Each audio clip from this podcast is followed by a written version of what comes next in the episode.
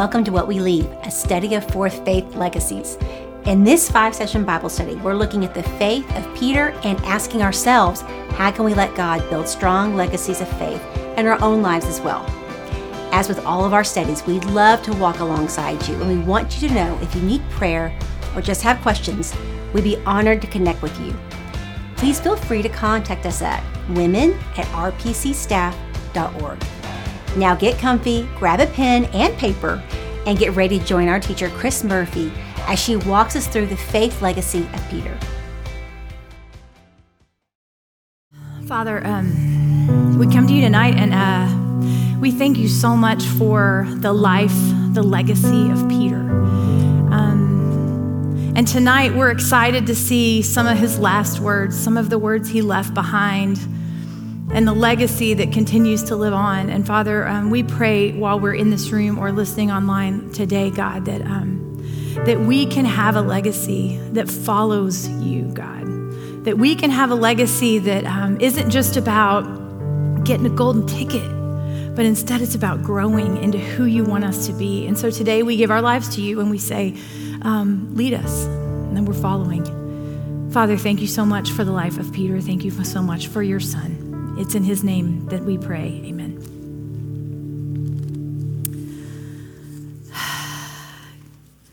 Lesson five that's five. That's five times that we've done this. It's so exciting, isn't it? Um, if you if you did your homework this week, if you worked on your lesson, you saw that I performed a miracle. Did I not? I crammed a whole bunch of stuff into a couple days worth of, of lesson. Um, no, it was it was difficult because it was like I remember when I was writing it. You know, I got to this point in Peter's life, and I remember thinking, "Oh, wait, we're getting to the end of what we know, what we have of Peter. And it was hard. It was like we could have done a whole study, right, over all the things that we had this week. We talked about um, First Peter, we talked about Second Peter, the two letters, which we hit those in like two questions. You're welcome. It was crazy. And then we looked at um, the end of his appearances in Acts, essentially, in Acts 12. Um, I was thinking when, um, when I was writing this and when I put all these words down. You know, I wrote in your, in your workbook about my friend, my friend Junie. Um, if you know Junie, then you probably were smiling when you read it because you know this is how he lives his life. And I remember um, shortly after the loss of his wife and only daughter in a tragic accident, I remember the, the anniversary coming around and, and Junie blowing my mind by saying that. Um, he wants to live a life that remains desperate for God. And I thought, man, if only I can have a legacy like that, right? That I can live in the midst of the hard, the suffering, the pain. Well, Junie. That's how he lives, and he continues to live out every day that way. Um, Peter, our Peter, it reminded me of him. You know, I feel like even in the last words that we see that we get to that we get to hear from Peter, I feel that desperateness. And today we're actually going to be, if you have your Bibles, we're going to be in Second Peter, um, the first chapter of Second Peter, and we're going to look at some desperate words. We're going to look at some, um, some really impactful, some heavy um, parts. Uh, uh, I think it's basically what he wants us to be left with. And so we're going to look at that. Um, I mentioned last words, left words. You know, uh, as I was thinking through this, I thought, isn't it? I don't know if y'all are like me. I get kind of obsessed. Anytime I see like an article or anything that talks about someone's last words, I'm always, I always perk up. I'm always fascinated by that, you know, because someone's last words, they matter greatly, don't they? And so I did a little research and I found some interesting, a couple of interesting folks who had some interesting last words that were recorded. And I thought y'all might find them interesting as well. George Washington, he said um, his last words I die hard, but I am not afraid to go. Those were his last words. John Newton, you know, he is that, um, he, he's the guy who wrote Amazing Grace. And if you've never um, heard about his testimony of faith, it is, it is, it is awe inspiring. But his last words were, I am still in the land of the dying, and I shall be in the land of the living soon. How about that? Looking forward to what he knew with certainty that was coming. J.S. Bach Interestingly, he said, Don't cry for me, for I go to where music was born. You know the words of uh, Todd Beamer when you say that name. A lot of people remember um, um, 9 11, and he was the, the guy on the United Flight 93, and his last words were, Are you ready? Let's roll. What a legacy, right? Like that, that's the last thing we heard from his voice. The, another one I found that I loved was Bo Diddley, and he died given a thumbs up as he was listening to the song Walk Around Heaven, and his last word was, you ready? Wow. Isn't that cool? Last words. Last words matter.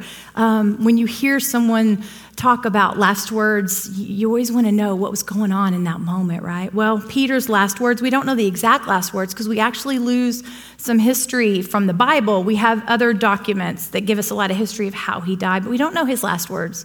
But what we do know, we do know the words that were left the letters that were left. First and Second Peter, those letters. You know, so much of what we studied in the Gospels and then in Acts. I mean, we saw Peter quoted, you know, because remember he was a preacher now and he had a lot to say. But these are actually, you know, pen to paper what Peter had to say to specific people, and then also us today. And so I, I, I find that so cool. You know, I think about words that have been left that matter to me. Um, I mentioned my friend Chihi, who passed away. You know, I uh, Chihi was this person. She was this person in my life. She came to the very first Bible study that I ever taught.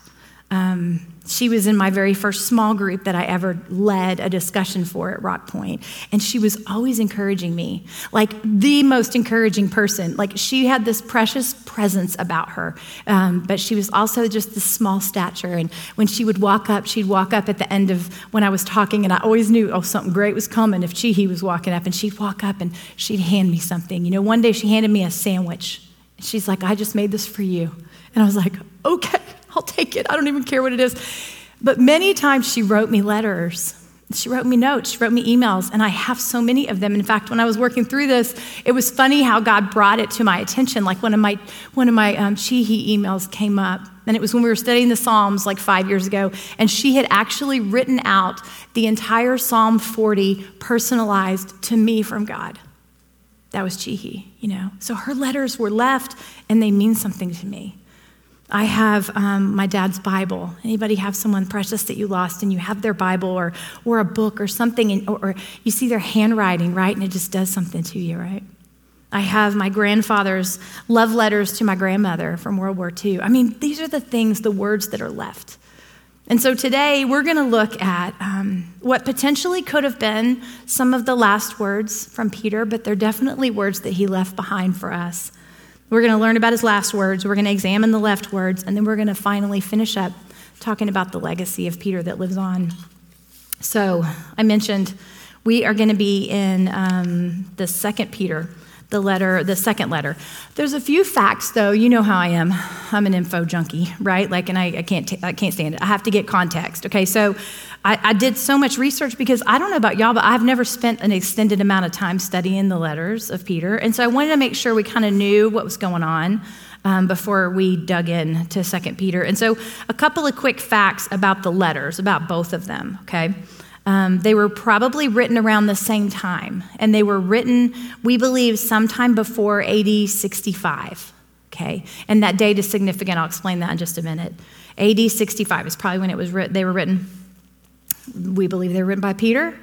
Spoiler alert. But this is interesting. There are some disagreements about Second Peter, about whether or not he actually penned it. And honestly, everything I read, I can't imagine that he didn't. But there were some differing um, the ways it, the way it was written some of the way the words were used sometimes the sentence structure was a little different than the first letter but we do believe that um, silvanus it was a, he was a secretary of peter probably penned the first letter so that might explain why there's some differences um, in style from Second Peter. To whom was it written?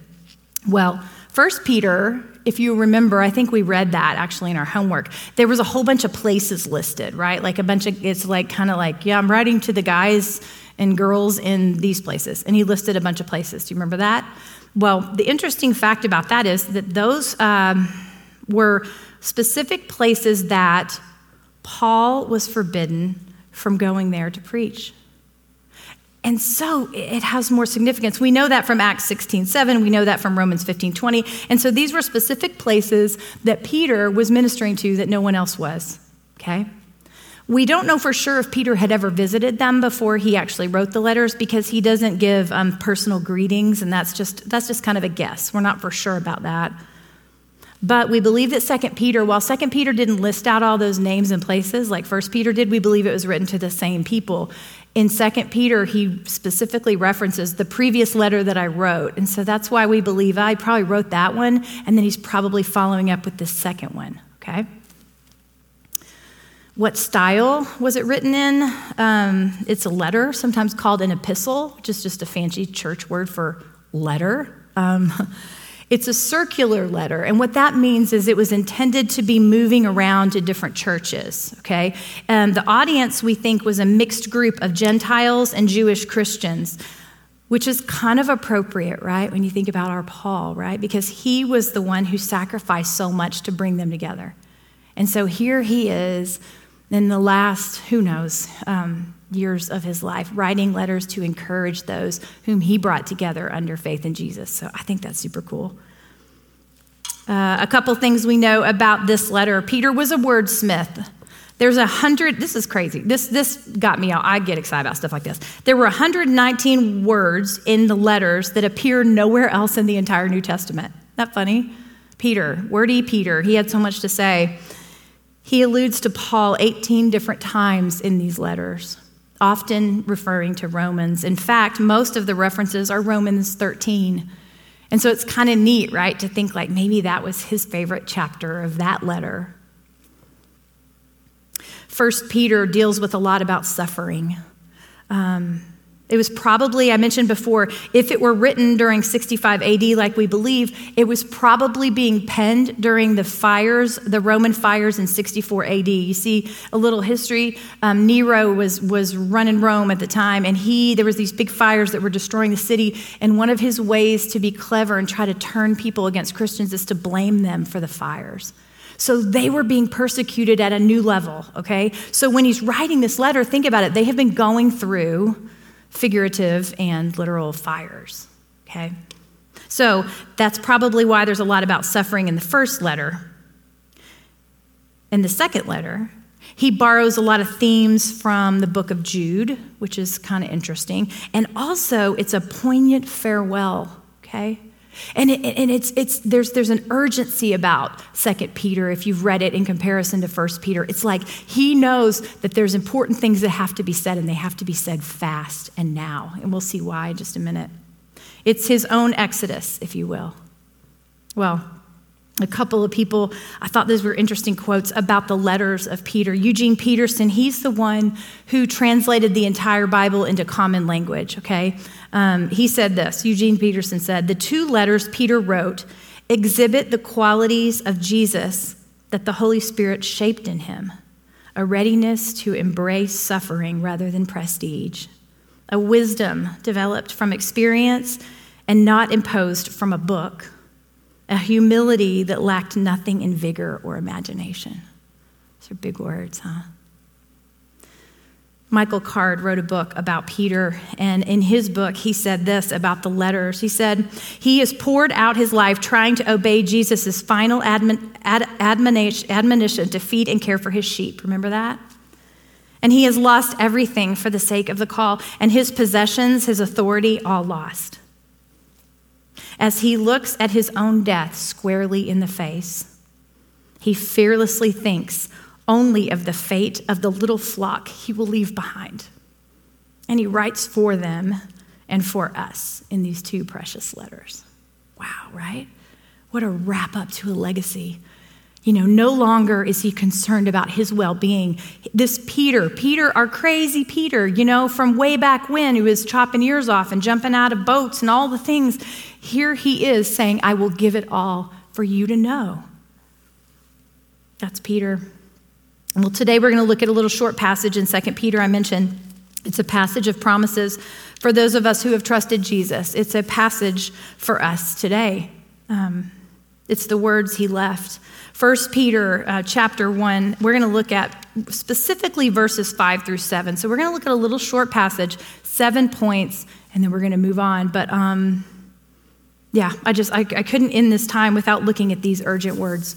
Um, before we even get into that text, which is where we're going to be, verses 5 through 7, chapter 1, I want to jump ahead for a minute, just do it all out of order, and share something with you because when you when you hear his words, okay, when we reread them and talk about, I think you talk about them in your homework too. I want you to realize that they are urgent for a reason, and here's why. If you jump ahead to chapter 1, verse 13, it goes like this I think it right, as long as I am in this body, to stir you up by way of a reminder, since I know that the putting off of my body will be soon, as our Lord Jesus Christ made clear to me. Verse 15. And I will make every effort so that after my departure you may be able to you may be able at any time to recall these things. You see Peter knew this. His death was near. And we don't know how he knew. We don't have those details. But from these verses, we know that every word that is spoken, it's kind of like those quotes, those last words, right? Like it's all of a sudden, every word has weight that's different than it did before. Last words, urgent words. A few reminders when you're looking at this passage. It's, this is important to remember because sometimes it can be misconstrued if you don't understand the context. It is written to believers. It is written to people who have already um, given their lives to Jesus. They've already they've already transferred their trust to him and what he did on the cross. He's not trying to convert people, but rather he's trying to help them understand how in their faith they can now grow. Okay? And so that's a specific audience. You're going to see um, in this entire letter, which obviously we're not going to cover the whole thing, that it's about the sovereignty and the sufficiency of God, not me, not you. It's about God and His sovereignty and His sufficiency, not your ability to do anything really. We have a part to play. Philippians 2, jot this down. Philippians 2, verses 12 through 13, these are Paul's words. And I love it because I feel like um, Peter is echoing these words by telling us what we're going to cover today is um, verse 12 says that you're going to work out your own salvation with fear and trembling, for it is God who works in you both to will and to work for his good pleasure. You see, God does the changing, right? But we get to play a part. I love that. I love that Peter is not simply satisfied with us getting the golden ticket of salvation and then saying, go back and live however you want to live because you're going to be in heaven someday. No, he's basically, through this section, is going to be echoing the words of Jesus. Jesus says in like Luke 17 or something, I'm jumping ahead, that the kingdom of heaven is now. The kingdom of heaven is now. It's not buy your ticket, say, Jesus, save me, and then wait. It's now.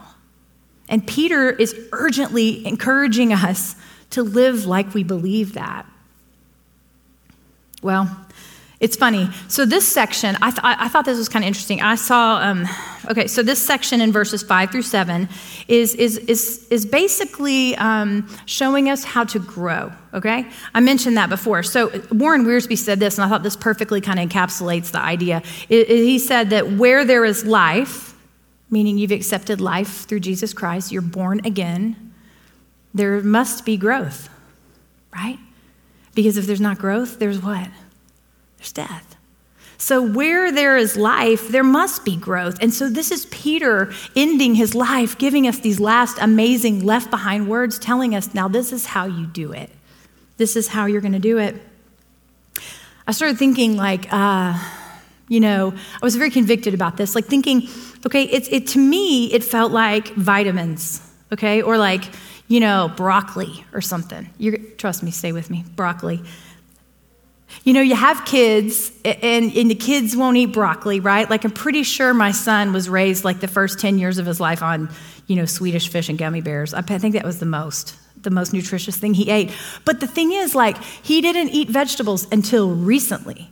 All of a sudden, he called me from college and he goes, Mom, guess what? And I'm like, What? And he goes, I like Brussels sprouts and I said, That is not cool because I've already made them for a thousand years and you never eat them, right? Well, it's kind of the same here. Here's the deal he can live this life where he lives just on Swedish fish and hot tamales and gummy bears, right? You, you, can survive. But when you add in the things that make life better, make your body function better, make you stronger, vitamins and, and vegetables and proteins and things that were intended to build us up and grow us, Your quality of life changes. Everything changes. I thought, I thought about vitamins. You know what else I thought about? Because I went camping this weekend, this last week. So this is what I was thinking about. I was thinking about I know nothing about constellations other than I have an app on my phone. That's I'm pretty I'm pretty knowledgeable if I hold my phone up to the sky. But anyway, so I live in suburbia. So in suburbia, I'm sitting in my backyard, you know, and I'm looking at I'm like, oh, there's a Big Dipper, there's a Little Dipper. and That's about all I know. Hold my phone up. I'm like, oh, there's the, some other things and stuff. And so I'm looking, looking. Oh, it looks really cool. Great, right? Wonderful. Until you go in the middle of nowhere and there's no noise and there's no visual noise, right? You know what I'm talking about. There's no nothing, no clouds, nothing. And you look up and you're sitting there by your campfire and you look up and you go, hold on, there's like millions of those things up there. We don't have those in suburbia, right? You know what I'm talking about. You just look up in the sky, the expanse of it all is overwhelming. And it's like, that's what I want to see every time I look up at the sky, you know? I think about, um, big important things in life that like like contact lenses for people with old eyeballs. Can we be proud of me that i've been wearing contact lenses? I need a little credit for that. But you know what is funny? Like i didn't realize how bad my eyes were getting because i just kind of kept looking at life through these foggy old eyes. And then one day they put the little things in i'm like holy cow. Hey there's like letters over there. You know all of a sudden everything is clear. Everything is bigger. Everything is is is better and I feel like that's what Peter's telling us here. He is urging us with desperation don't just take the ticket, don't just say yes to Jesus and then turn back and live the way you did. I think about, um, I was 15, you know, when I accepted Jesus, and I think about how many years of my life I just took the ticket, you know, claimed him, loved him, prayed to him, lived my life the same way. Anybody? And then it took a really rough part of my life, a really terrible tragedy, walking along with my friend and watching her suffer and ultimately lose her battle to cancer, to realize, oh, wait, there's more, you know? There's more to this life. There's more stars to see if I just try to grow instead of die. And so Peter is urging us please don't be 15 year old Chris and live in this dull, boring life of faith when you can live this amazing new thing that is just so magnificent. That's what God intended. That's what Peter's trying to teach us. Well, where there's life, there has to be growth. Um, are you drawing on the divine power or are you just living like you always did? With me, would you look? at 2 Peter chapter 1 verses 5 through 7. I'm going to read it in the ESV and then I'm going to read it in the message because that speaks to my brain and so maybe it might speak to yours too. So um, here's, here's verses 5 through 7 in the ESV. This is where Peter says, For this very reason, make every effort to supplement your faith. Like I said before, you have your faith, but now he wants to make it better, okay? with virtue, and virtue with knowledge, and knowledge with self control, and self control with steadfastness, and steadfastness with godliness, and godliness with brotherly affection, and brotherly affection with love. Seems simple, right? This type of, um, of revealing character traits of God is essentially what we're seeing. These are character traits of God, and we want to grow and to be more like Him. It's called a ladder of faith. And Paul uses it a couple of different times. He, he does this similar kind of layout of different things in Romans 5, in Galatians 4, and 1 Timothy 6, where it's basically saying um, that these things have a progression, okay? It's not like you can't have one without the other, but it's saying when you supplement your faith, because faith comes first, right? Remember, these are all believers at this point. But when you start supplementing your faith with virtue, and then all of a sudden you supplement your virtue with knowledge, and then all of a sudden you supplement your knowledge with self control, and then self control with steadfastness, and then steadfastness with godliness, and godliness with brotherly affection, and then brotherly affection with love, you've basically bookend what it means to grow your Christian faith. You've started with faith and you've ended with the most important thing, which is what? Love. And so, just in these two little verses, these seven words, Peter has much to tell us about how we're to live after Peter's long gone. Amen? The message says it like this, verse 5. So, don't lose a minute in building on what you've been given, complementing your basic faith with good character spiritual understanding, alert discipline, passionate patience, reverent wonder, warm friendliness, and generous love, each dimension fitting into and developing the others. He says a lot, doesn't he? He says a lot to the people that are receiving this letter that he urgently needs them to understand something, but he says a lot to us. You see, the people we believe at the time when they received the second letter, okay, that there was so much false teaching going on, okay? And, later in the, in the chapter, if you keep reading, and later in the book of Second Peter, you'll see he'll address it specifically. He'll go, Here's the deal there's these imposters, and they're saying this, and don't believe them. And here's how you know to not believe them. You go back to how you're going to grow your faith. So it makes perfect sense why he starts the letter with that. Well, seven characteristics I mentioned we're going to go through about a growing Christian, and that's for us today. Seven characteristics.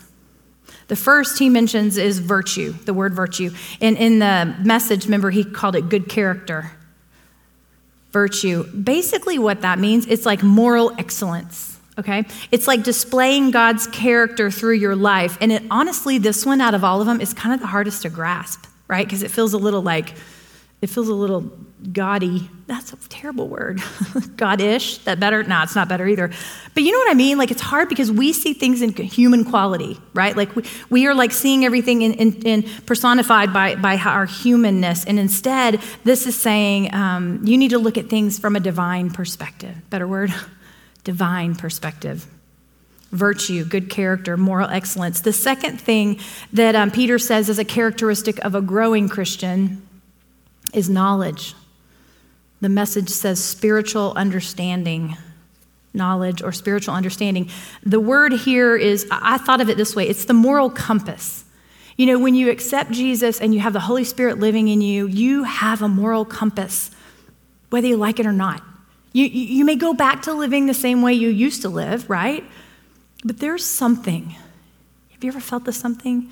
You know, something that just kind of tells you, like, this is not the way we need to go, right? You may ignore it and you may tamp it down and you may turn around and make the same choices you always made. That absolutely happens. But, but you can't deny that there's something a little different. And it's, and it's inexplainable. Like, I don't know how else to explain it other than it's, it's just this, this moral compass, this thing that keeps trying to turn you back to your true north, no matter how hard you fight. It's gained only by seeking the source of all wisdom and knowledge. You know that? Knowledge and spiritual understanding. It's only when we chase after God. Only that's the only place we're ever going to find this. This isn't self-help books. This isn't good blogs. It isn't a great podcast. It's the source himself and his word. Well, the third thing, the third uh, character trait of a growing Christian that Peter wants us to understand is self-control.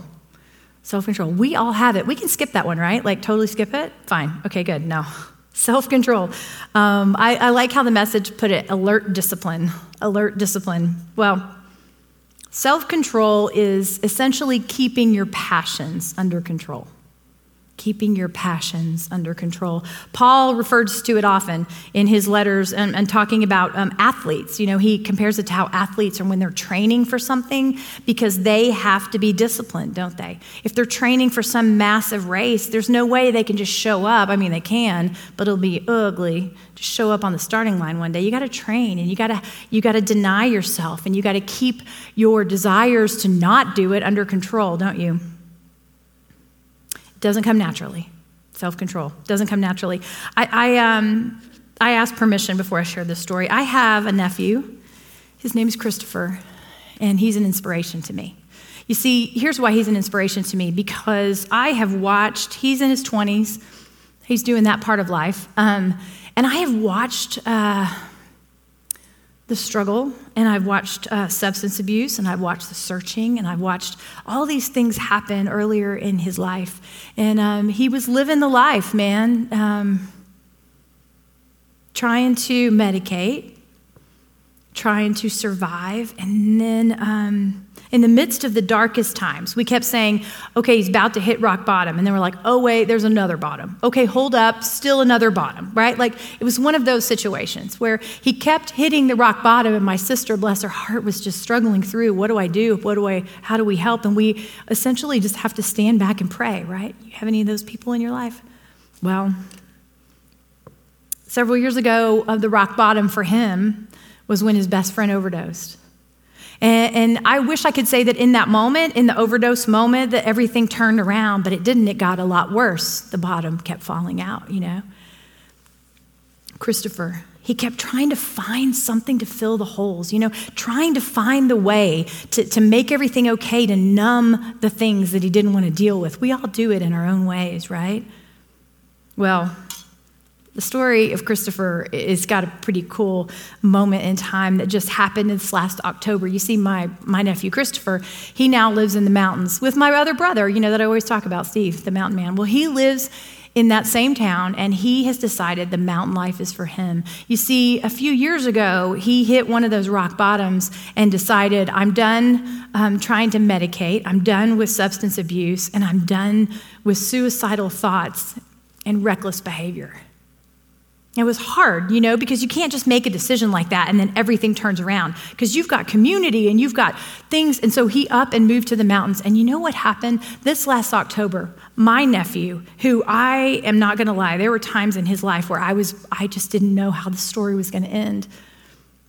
This kid decided that he loves climbing mountains. And when I say climbing mountains, I means running up them, okay? With shoes and like legs and running like real body things. Well, he decided he was going to compete in this, um, in this competition, and, it was to see how many vertical feet you could get in one month. And you know what my, my nephew did? My nephew, who used to um, turn to drugs and alcohol and, and, and brokenness, and my, my nephew, ran up and down miles for 424 miles in the month of October. 424 miles. I don't even drive that far, right? But he did it with his legs. And not only did he do that, he gained 253,000 feet of vertical. He ended up finishing sixth in this, in this worldwide competition, and he climbed 21 different mountain peaks in one month. That's self control. That's alert discipline. He's made a choice. This is what he's done. He said, and I love following him on Instagram because he's like, I still, I still struggle. In fact, the, the, the uh, anniversary of his friend's death came up and it was hard. And he said, but at midnight, when I'm lonely and when the voices are speaking into me and it's dark, instead of turning to alcohol or drugs or all the things that he used to turn to, you know what he does now? He goes and runs up a mountain at midnight it's crazy, right? But it's not natural, it's a choice. And so when I saw this self control, I'm like, my nephew Christopher, because he's making choices that nobody just does. Self control. The fourth thing um, is steadfastness. Passionate patience is what the message says. Passionate patience. It's endurance and persevering when circumstances are difficult. You see, Self control is handling and, and modifying your, your pleasures, right? And, and, and deciding, you know, I'm not going to medicate or I'm not going to oversleep, but rather I'm going to do hard work. That's self control. But patience is handling the pressures and the problems. So they're different, right? Patience is handling the pressures and the problems. The only way to learn patience is to endure. Amen? We don't like to hear that, do we? It's like that old joke, right? Don't pay for, pray for patience. I don't want it. Don't give it to me because I know how it comes, right? James 1, verses 2 through 4 go like this Count it all joy, my brothers, when you meet trials of various kind, for you know that the testing of your faith produces steadfastness, which is that passionate patience that he's talking about right here. You see, we got to go through the rough stuff, man, to be able to get to this place where we grow into steadfastness and patience. Well, the fifth thing that um, Peter tells us that we need to that we need to strive for to grow our faith is um, godliness. Godliness. And, and the message says that's reverent wondering. I love that, reverent wondering. I wrote, you know, it's God likeness. In other words, it's like a reverence toward God, but it's seeking the will of God, not the will of Chris. It's me running after him, me trying to get involved in what he's already doing instead of trying to get him to fit into my world and my priorities. Amen. I I mentioned before, Jesus had said in Luke 17 that the kingdom of God is now when he was talking to the Pharisees, because see, they've always lived by these rules and thinking that they are trying to get to something, right? Like this moment of arriving whenever they get to the eternal life. But Jesus said, it's now. And so I think about all these things and I'm like, this is what Peter's telling us too, is that it's now. Like we can live fully the way he wants us to live now. Well, the sixth thing that Peter says is that um, we are to grow or to make every effort to supplement to achieve brotherly affection, warm friendship. Philadelphia is the word, you know that means brotherly love, caring for others. This is something I was thinking about, you know, as I was writing this. I'm like, maybe this was the hardest part for Peter, I wonder. You know, because there's a lot of, of debating and disagreeing that goes on in the book of Acts, and we know about some of it. And so I wonder, was it hard for him? Was this hard for him to write? Because he's writing from experience, right? When we are trying to love and care for others, we need to be sincere and not pretend, you know? And that's easy when it's people like y'all that are fun to love, like easy to love people, right? But what about when they're not? You know, what about in times of pain or division? What about in times where people are really hard to love? I, I thought of a couple of things because this hit home for me. You know, it's like I, I think I'm a really good friend until I'm faced with, oh, wait, that one person, right? That I just, the sandpaper person, right? That you just are like, I'm just going to be good friends to all y'all, and then that person, I'm going to let someone else be friends with her, right? Well, we can ask him to help. You know that? We can ask him to help. And we can also pray for that person. I know that's hard, man. It's hard. Like one of the hardest things ever is to pray for that person that is just the sandpaper person that rubs you the wrong way. Or how about the person that has wronged you in such a way that you can barely say their name? I know there are some of those relationships that we deal with. And, you know, I had a few years ago, it was like God pushed me to pray for this one person who had wronged um, somebody in my life. And, and it's, it's, I'm not going to lie, it's still really hard. But, but this is how it started out. It started out like this Okay, God, I'm supposed to pray for him. Amen. you know, that was it. That was all I had. And then, and the next time it got a little easier. And the next time it got a little easier, you know. And instead of praying, um, catching myself praying for me to pray for him, I got to where I actually was praying for things for him, praying for hope for him. God does that, man. He changes us. When we pray, we're the ones changing most of the time. Amen.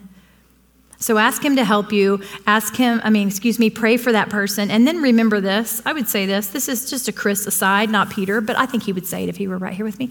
Um, remember that loving others doesn't always look the same. Remember that loving others doesn't always look the same, meaning boundaries can be very, very healthy. I think sometimes we feel as believers that we are to love everyone without any boundaries. We're to just be available to everyone. And I don't think Jesus ever did that, did he?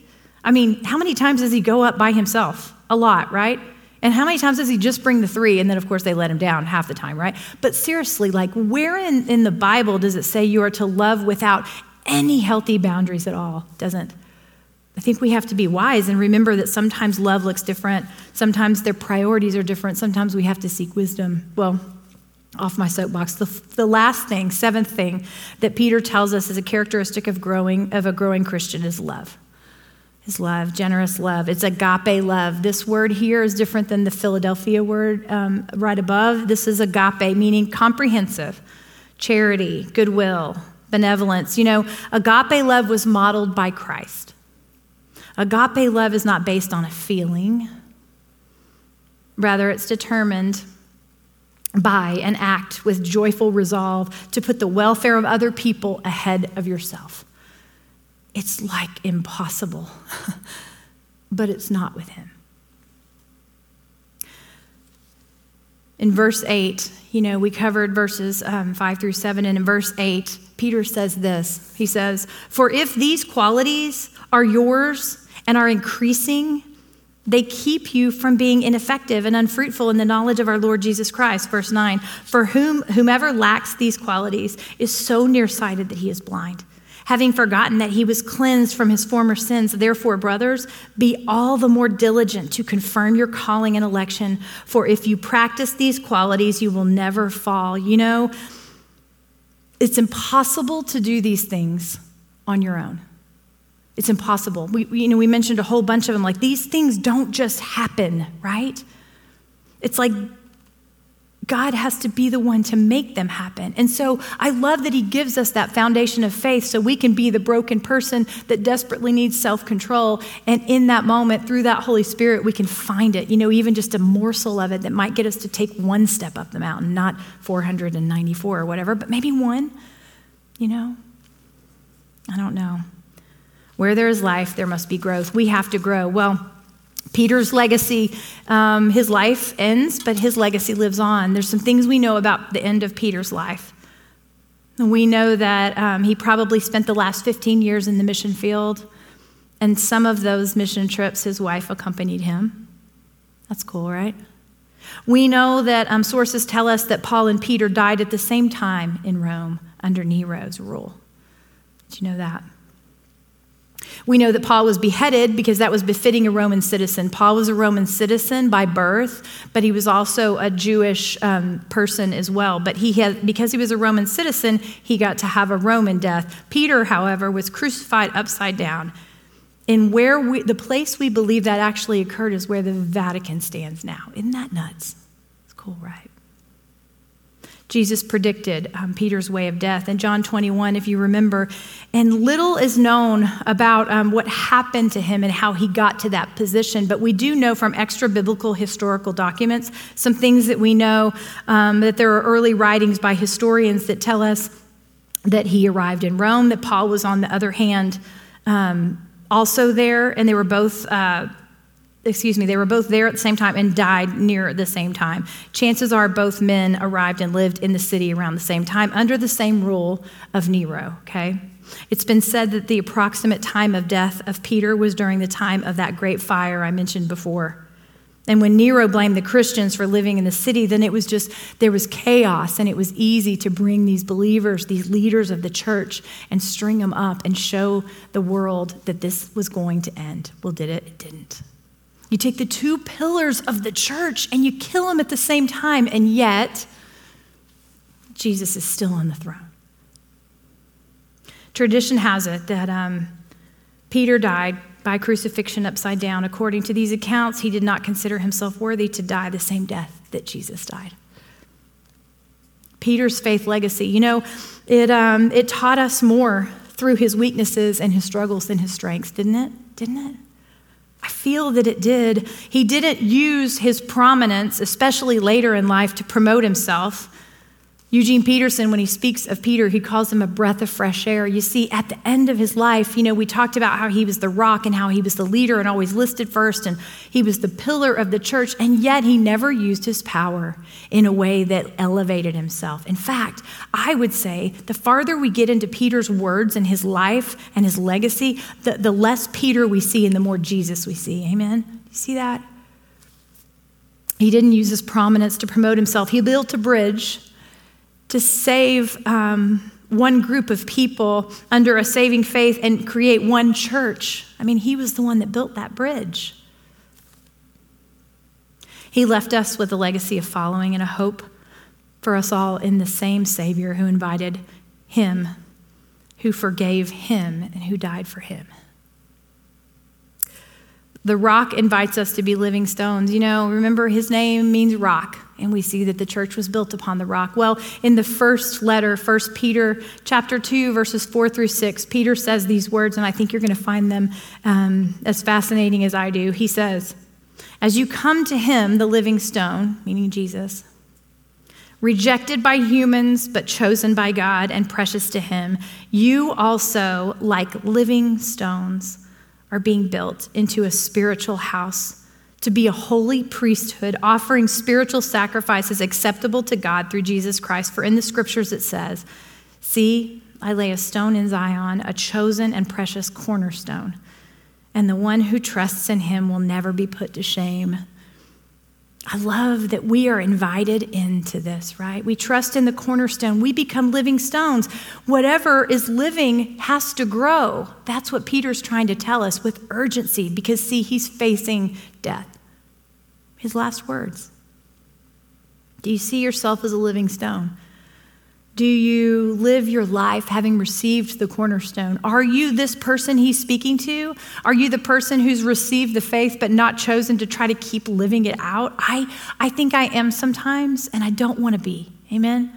I want to choose this moment for all seven of those things to rise up in me and grow me. Peter's final words in um, this letter, 2 Peter, go like this.